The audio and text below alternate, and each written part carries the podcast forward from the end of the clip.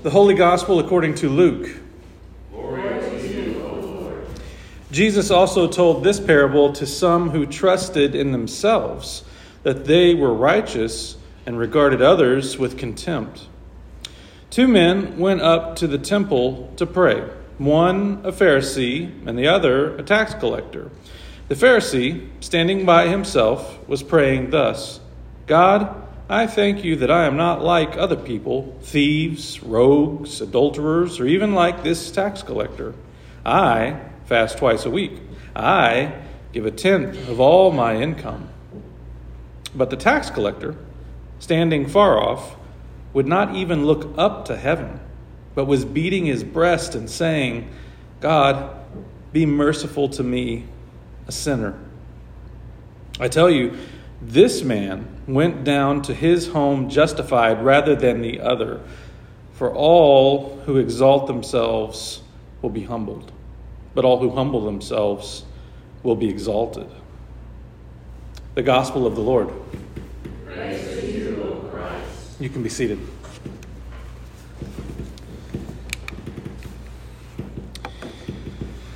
Let's start by understanding a bit more about the two characters in this parable a Pharisee and a tax collector.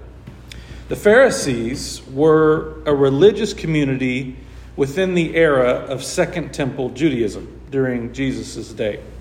The Pharisees were Jewish leaders who interpreted the law. Their main goal was Torah observance. They were hyper focused on making sure that they obeyed every last nitty gritty detail of the laws of Moses and the traditions that were passed down through the centuries. For the Pharisees, they believed this was the key to unlocking God's blessings. If we follow the rules, we get the rewards.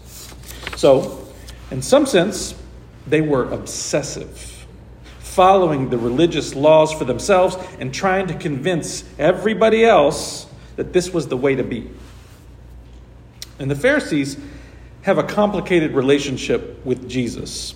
They typically get cast as the bad guys in the Gospels, but that is an oversimplification. In reality, Jesus was probably much more in alignment with the Pharisees than not which I think is why Jesus in the Gospels tends to be critical of them, because it's easy to criticize those who are most like you and who represent you.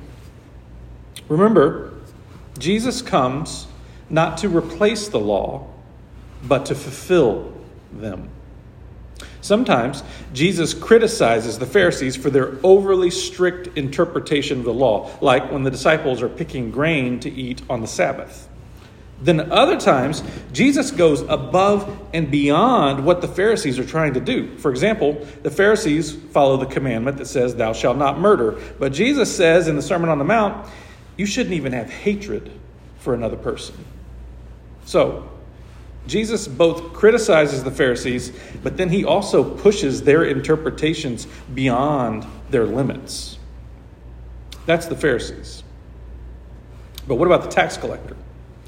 Tax collectors were typically native citizens of the territories that the Roman Empire occupied, but they sided with Rome instead of their own population. They were servants of the empire and worked to collect taxes that were owed to Rome. In that sense, they were viewed by the local population as traitors people more interested in collaborating with the occupying government than protecting their own kindred. Tax collectors were also known to be greedy in their collecting. They could impose their own fees on top of what the Roman Empire expected, making a profit off of something the people thought was unfair to begin with. That certainly wasn't true for all tax collectors, but it was a reputation that they carried. Now, it's interesting to note that Jesus welcomed both a tax collector and a Pharisee as one of the 12 disciples. Uh, that's interesting. Paul was a Pharisee, wrote most of the New Testament. So that tells us that both of these groups, these stereotypes of people, were not in opposition to Jesus necessarily, but Jesus welcomed them and included them in his own community of followers. So, in this parable that Jesus tells, there's two people, a Pharisee and a tax collector. They go to the temple to pray. And listen to the content of their prayers. The Pharisee prays, God, I thank you that I am not like other people, thieves, rogues, adulterers, or even like this tax collector. I fast twice a week. I give a tenth of all my income. Now, let's give the Pharisee some credit. He starts off well God, I thank you. It's always good to recognize God as the generous source of all that we need, and it's appropriate to respond in gratitude because of everything that God gives us. But after that, Pharisee's prayer takes a turn. I thank you that I'm not like these other people who are clearly sinners and don't follow the religious law as well as I do. And then he turns to self justification. I fast twice a week. I give a tenth of my income. And even notice that he says, I give a tenth of all my income, meaning he's just not tithing off of his net income, he's tithing off of his gross income. So, the Pharisee's prayer is essentially Thank you, God, that I'm better than other people, and here are my accomplishments to prove it. That is self justification, self righteousness. And Jesus has something to say about that. After the Pharisee prays, it's the tax collector's turn. God, be merciful to me, a sinner. There's no comparison the tax collector makes between himself and others. There's no claiming to be better than others. There's no self justification. Instead, it's a short, simple, humble prayer that asks God for mercy with the recognition that He is a sinner. Did you know that the tax collector's prayer is the foundation of what is known as the Jesus prayer in, in Eastern Orthodox Christianity?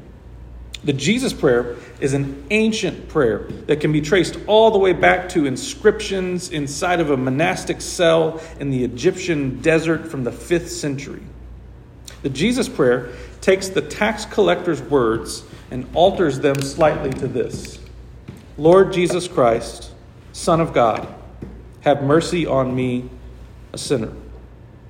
Many Orthodox Christians believe that this prayer, more than any other, helps us to stand in God's presence.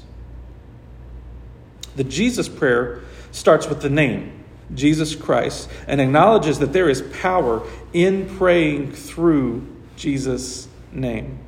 To pray in Jesus' name is also a confession of faith and a, a confession of trust that Jesus is the Son of God.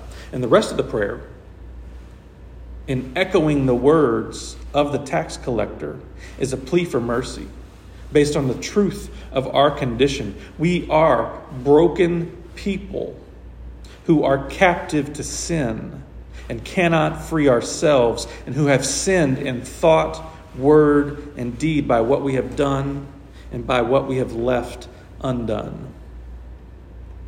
The Jesus prayer is often repeated like a mantra. But the point isn't just meditation, it's designed to bring us into deeper relationship with God through our worship and through our discipline. The practice of praying the Jesus prayer has three stages verbal, mental, and heart. You begin by praying the words out loud, repeating them. And after some time saying the prayer, it turns into a silent or mental prayer and is repeated only in the mind. Eventually, the words become a continuous prayer in the heart, in our innermost being. And the progression is natural, it's unforced from verbal to mental to heart. Would you like to try this prayer? Let's take a few moments.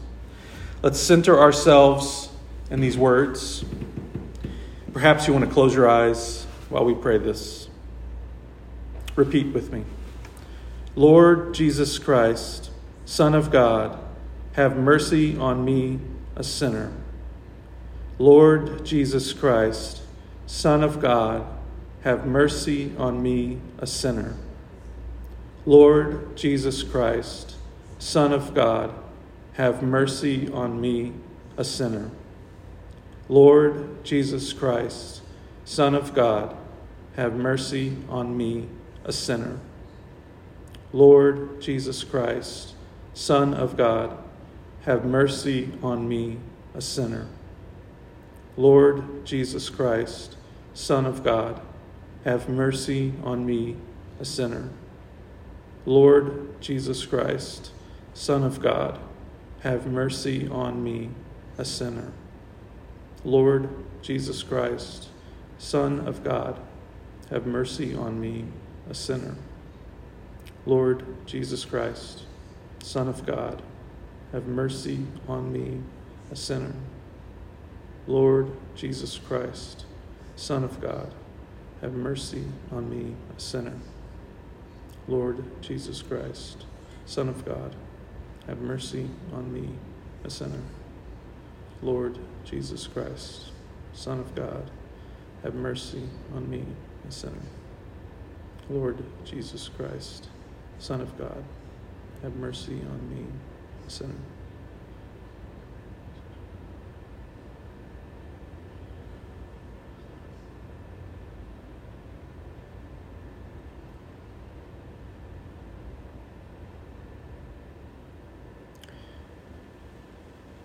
Jesus finished the parable with these words I tell you this this man went down to his home justified rather than the other.